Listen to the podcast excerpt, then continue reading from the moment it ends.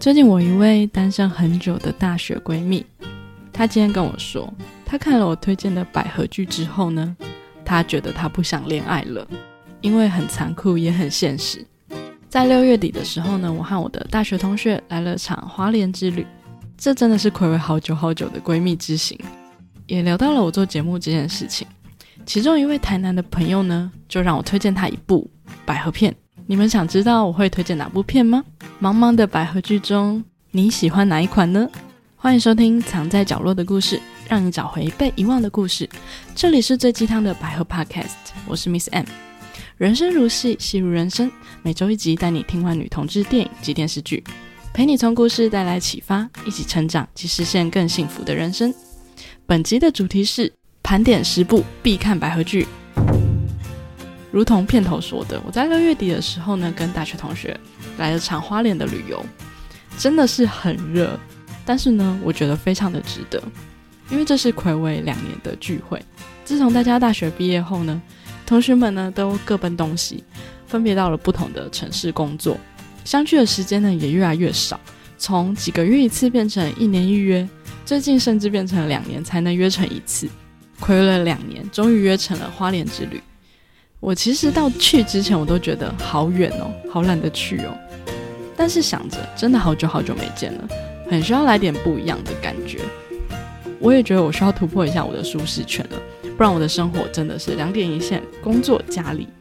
录 podcast 跟工作，就这样。所以呢，我去了，也好想我去了。不知道大家有没有一种感觉，就是觉得以前同学的默契是出社会之后没有办法培养出来的，见到他们呢，感觉就很像重新活了过来，一样的笑点，一样的默契，就算是不说话也不会觉得尴尬的一种相处。可能是因为大学每天朝夕相处吧，又没有任何利益上的冲突，这是出社会之后很难实现的一种培养亲密关系的封闭环境。那在这趟旅程中呢，不免俗，大家也聊了一下近况，也聊到了我在做节目这件事情。那这时呢，就有一位我台南的闺蜜，她就让我推荐她一部片。这突然的问题其实让我愣了一下，因为我的脑袋快速飞过各种电影电视剧，心中确实有许多的片单，但如果是要挑出一部片推荐给她，我那位朋友可能第一次看，或者是她很有文艺气息，那我应该要推荐哪一部呢？想到这里，我就突然想到，我刚刚决定要做节目的时候呢，我, 我本来就是打算要讲百合剧的，但我非常担心我可能只能做几集就没有剧可以说了。结果没想到转眼间就到了第四十五集，而且还有数不尽的剧等着我。真的节目开始做了之后，就不怕没有剧可以说。不过到底说了四十五集，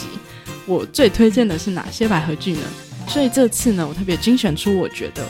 十大必看的百合剧，然后说一下我推荐它的原因，以及它适合谁来看。想知道你是哪部片吗？你心中最好的百合片有在里面吗？究竟我推荐给我朋友哪部片呢？那就听下去吧。以下推荐的百合剧呢，它可能未必是百合为主轴，但是呢，只要有女女线又是好作品呢，我都会列入进去。以下排名呢不分顺序。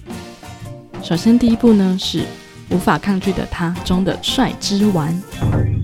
这是我第一集介绍的作品，是在二零二一年 Netflix 上上线的韩剧。讲述呢，即使不相信爱情，但仍然想恋爱的女人刘娜比，和认为恋爱很麻烦，但很享受暧昧的男人朴宰彦之间的浪漫爱情故事。主线呢有非常多的亲密镜头，但是其中有一条女女副线，真的是我想追剧的最大的动力。当时呢，我每周都非常期待它的更新。从一开始呢，就可以看出一些蛛丝马迹，到最后很惊讶的发现，韩剧里面居然有非常明确的女女感情线，出现在韩剧中真的是很大的惊喜。加上韩剧呢，非常擅长拍摄细腻的情感及氛围，你会忍不住屏住你的呼吸，一起紧张，一起尖叫。从剧情、演技到画面及拍摄手法，我会给这条副线满分。这部真的会让你小鹿乱撞，还会相信爱情哦。你每一次去看呢，可能又会发现满满的细节，所以这部也是我节目第一部介绍的剧，推荐给学生或是还没恋爱过的小白，或是直女好朋友一起观看。尺度不大，但又充满着细节，剧中的好朋友呢也没有反同的氛围，很适合合家观看。帅之丸也是我心中最棒的女女 C P 之一，如果说电视剧只能选择推荐一部 C P， 我一定会选它，甩之丸。接下来第二部是《风之画师》。这部片呢是我第二十五集介绍的作品，它在二零零八年播出的韩剧，改编自李正明的畅销同名小说，而且这个小说呢也同样被翻拍成电影。但是呢，这边一定要强调，电视剧才是我推荐的重点，电影并没有太多的女女线，主要是电视剧我会觉得更值得推荐给大家。里面的两个人呢并没有刻意去强调两人的性别，就只是刚好两个人相遇相知相惜，与其说两人是恋人，他们更像是灵魂的伴侣。在导演生动的拍摄手法以及两人的精湛演技之下呢，大家都能感受到两人之间的深刻感情，甚至拿下了二零零八年 S B S 的最佳情侣奖，是史上第一例的女女情侣哦，足见大家对无两情侣的喜爱，也让我第一次是很想要看他原本的小说，所以我也自掏腰包买了已经绝版的原著小说，也举办了抽书的活动，恭喜起司获得这本书哦，希望他有看完了。如果是论古装剧中的女女线呢，我会给这部线第一，好的演技真的非常重要，有些剧呢看起来会很尴尬，真的是演技的问题，好的演技呢其实从眼神就能感受到丰沛的情感，所以才会让这对没有一点亲密戏的 C P 还是让大家这么喜爱的原因，适合喜欢看古装剧，喜欢有深度诗情画意的剧，不在意亲密镜头，讲求灵魂伴侣的好朋友观看哦。接下来的第三部是两小无猜。两小无猜呢是我第二十集介绍的作品，是二零二一年十月播出的泰剧，主要讲述呢门对门两家的世仇儿子从小到大都是冤家，但是却在两个人争来争去的过程中呢萌发了少男情愫，是一部妥妥的 B L 剧，但是其中呢也隐藏一条百合副线，他是男主之一的哥哥追不到的女神，反而呢跟他的妹妹凑在一起。如果你想到的女女恋女女剧都是苦情悲歌，为了在一起要家庭革命出生入死，从头哭到尾的话，这部的副线居柔线绝对会让你有全新的体验，让你全程姨母笑到最后，不止颜值很棒，还有甜蜜爆表的小清新剧情，适合喜欢看青春偶像剧清纯剧，只想开开心看甜宠剧的朋友观看哦。接下来介绍的第四部剧是码头。码头是我第二十三集介绍的作品，它是二零一九年播出的西班牙剧，是由西班牙神剧纸房子的原班人马制作的，总共有两季，主要讲述呢丈夫突然的死亡，让妻子意外的发现丈夫他同时拥有了两种人生，除了他之外呢，丈夫还有一个情妇，看着情妇为丈夫的死而痛哭，妻子决定以新的身份接近那位情妇展开调查，最后呢两人却擦出了爱的火花，而丈夫的死亡谜底也没有想象中的那么简单，有非常多的疑点跟玄机。那这部剧呢刚开始看呢，我会觉得这个设定好像有一点狗血，但相信我，这部剧不简单，除了有非常大尺度的画面及剧情外，这部剧同时还很有深度，而且是直击内心的深度，就如同我介绍那集的标题一样，一部看完会让你鸡皮疙瘩的剧。看完后呢，我惊讶的发现它的剧情从头到尾都是连贯且有意义的，绝对是不容你错过的好剧。如果要挑选制作最精良的百合戏剧，我绝对会推荐码头，它适合给喜欢看西洋剧或者是 Netflix 爱好者，喜欢大尺度剧或喜欢烧脑一点剧情的朋友观看哦。接下来第五部是第一次遇见花香的那刻。这部呢是我第八集介绍的作品，它是二零二一年十二月播出的台剧，讲述呢已婚的妈妈怡敏，她因为先生在外地工作，需要独自抚养儿子。婚礼上呢，她跟高中排球队的学妹婷婷重逢，两人曾经有过一段暧昧之情，但是因为怡敏当时对同性恋情的否认而无疾而终。但是当婷婷再次的出现，将怡敏从乏味的婚姻中拯救了出来，也唤起两人间不曾正式的爱情。在现在同性婚姻已经合法的台湾，是睽违已久打出很好的口碑并且获得国际奖项肯定的台湾作品，从演员导演剧情画面到音乐绝对都是上上之作，适合喜欢看华语剧真实有共鸣有回忆或是有点伤的朋友们观看哦。接下来的第六部是青春试炼，马上又是一部台湾的作品，这是我第四十二集介绍的作品，它在二零二一年上映，主要描述呢六位看似没有任何关联但是却互相影响着彼此最后卷入一起青少年随机砍人案件的故事。这个故事呢，透过了爱情、欲望、犯罪，包装六个角色背后赋予的任务及概念，探讨了非常多 Z 世代的社会议题，例如虚拟世界、线上游戏、网红、社会舆论、家庭问题等等。一场人人畏惧的杀人案件中，我们可以看见没有人是局外人。这部电影呢，也入围了多项大奖。尽管主线呢不是女女线，但这部作品仍是一部很令人惊艳的电影。每个人都有自己的故事，没有人是局外人。推荐给喜欢看华语电影，反映台湾现实、写实、社会议题，喜欢大尺度的朋友观看哦。接下来第七部是《百合与直觉》，这是我第二十四集介绍的作品，它是二零一九年播出的日剧。故事呢，主要讲述一名女大学生，她被跟踪狂困扰，决定呢到房地产仲介公司寻找新家，而负责带领她参观的女房仲正是自己的小学同学。不过呢，女大生也渐渐发现，房仲总是话中有话，例如拥抱的时间过长，还有让她很在意的小动作。虽然这部并不算是传统意义上的爱情，但这部剧的剧情编排十分的紧凑，女二长得也超级可爱，台词也十分具有冲击性，对比女主的呆萌，会让你忍不住笑出声音来，非常有日剧的喜剧风格。也如同我在二十世纪的标题一样，这是一部台词最污的日剧，很适合起司哦不对是喜欢日式幽默有点污的剧情朋友们哦。接下来介绍第八部是《夏女的诱惑》，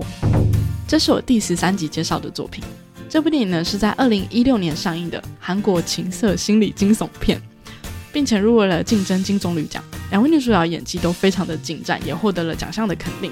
这部电影呢，设定在一九三零年代日本殖民时代下的朝鲜半岛，主要叙述呢，独自继承庞大财产的秀子小姐受到了贪婪的骗子的觊觎，为了得到她的财产而不择手段，让找来的女仆安排在小姐的身边，即将上演一场阴谋与情欲交织的悬疑局势。这部电影呢，是改编自莎拉·华特斯的小说《荆棘之城》，在二零零五年的时候也曾经被 B B C 改编成电视剧《纸匠情条》。只能说呢，这个剧本真的非常的精彩，所以才会从小说到电视剧到电影都非常的好看。加上这位导演是我非常欣赏的韩国导演，非常擅长拍摄反转的剧情，尺度也很大，看完后呢会让你非常的爽，适合喜欢看爽片、大制作电影、大尺度精彩剧情的朋友观看哦。接下来介绍的第九部是《恋爱谈》，《恋爱谈》是我第五集介绍的作品，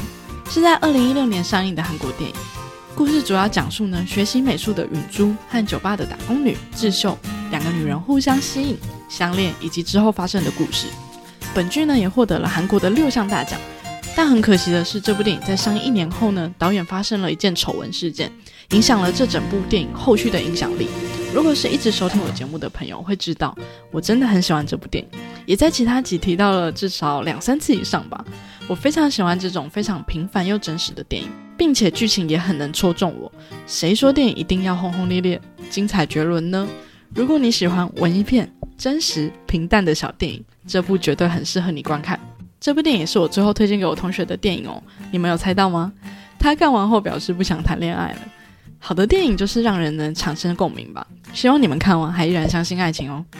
接下来最后一部《面子》，最后一个一定要留给我心中最经典的女同志电影《面子》。《面子》呢，是我第三十七集介绍的作品，是在二零零四年美国的一部浪漫喜剧电影，导演呢是美国台裔导演伍思薇的首部电影。这部电影同时也获得二零零五年的金马奖观众票选最佳电影，也是导演出柜经验所写的剧本。主要讲述呢华裔外科医生小薇跟他的舞蹈家女友 Vivian 的爱情故事。他们引用了东方社会人际关系中的概念面子作为主轴，讲述了小薇及母亲两代人的幸福与面子间的关系。我很喜欢导演探讨面子这个主题，巧妙地呈现出华人最重视也最症结的问题。我也在这个故事中看见了自己或者是大家的影子，透过这个故事呢，也让我更加的勇敢。导演用有趣又好笑的方式陈述有内涵的主题，所以它在我心中真的是最最最经典的女同志电影。大家千万不要因为它是二零零四年的电影就错过它啊，一部轻松又有内涵的好剧，适合所有人观看哦。好啦，以上的十部呢，就是我推荐的十部剧，分别呢有四部韩剧、三部台剧、一部日剧、一部泰剧及一部西班牙剧，都是我非常喜欢的作品。他们可能不一定都是百合为主线，但正因为有其他的主题，才会显得电影更有深度或特别。当然呢，仍然有许多的遗珠之憾让我犹豫很久，例如日剧《偶然与想象》、大奥，还有韩剧《恋爱有效期》，还有台剧《蝴蝶》，都曾经在我的纠结名单中。真的有很多很棒的作品，如果有兴趣的朋友呢，不妨多听几集我的节目，再决定要追哪一部哦。因为里面有电影、电视剧，有青春爱情，有大制作，有惊悚悬疑，有反转刺激，真的很难去比较高低。不同的类型呢，适合不同的人看，就看你喜欢哪一款哦。以上这十部呢，有没有你心中的那部剧呢？欢迎到 I G 留言或到 Podcast 评论告诉我哦。那这集呢，我要新增一个环节，就是我决定以后会每一集念一则 Podcast 的评论，也表示对你们的感谢。首先这则评论呢，是来自 The Best Google， 他说他很喜欢 Uso Japan 系列，好怀念。好，非常感谢，这也是我频道的第一则评论，谢谢你喜欢 Uso Japan 系列，我小时候也非常非常喜欢这个节目，所以我才会一开始做节目的时候呢，把它列入我的节目范畴里面。有非常多的剧情，就算是现在来看还非常的精彩，可能有童年滤镜吧。虽然好久一阵子没有更新这个系列，但之后我也会不定期更新这个系列哦。再次感谢你的评论。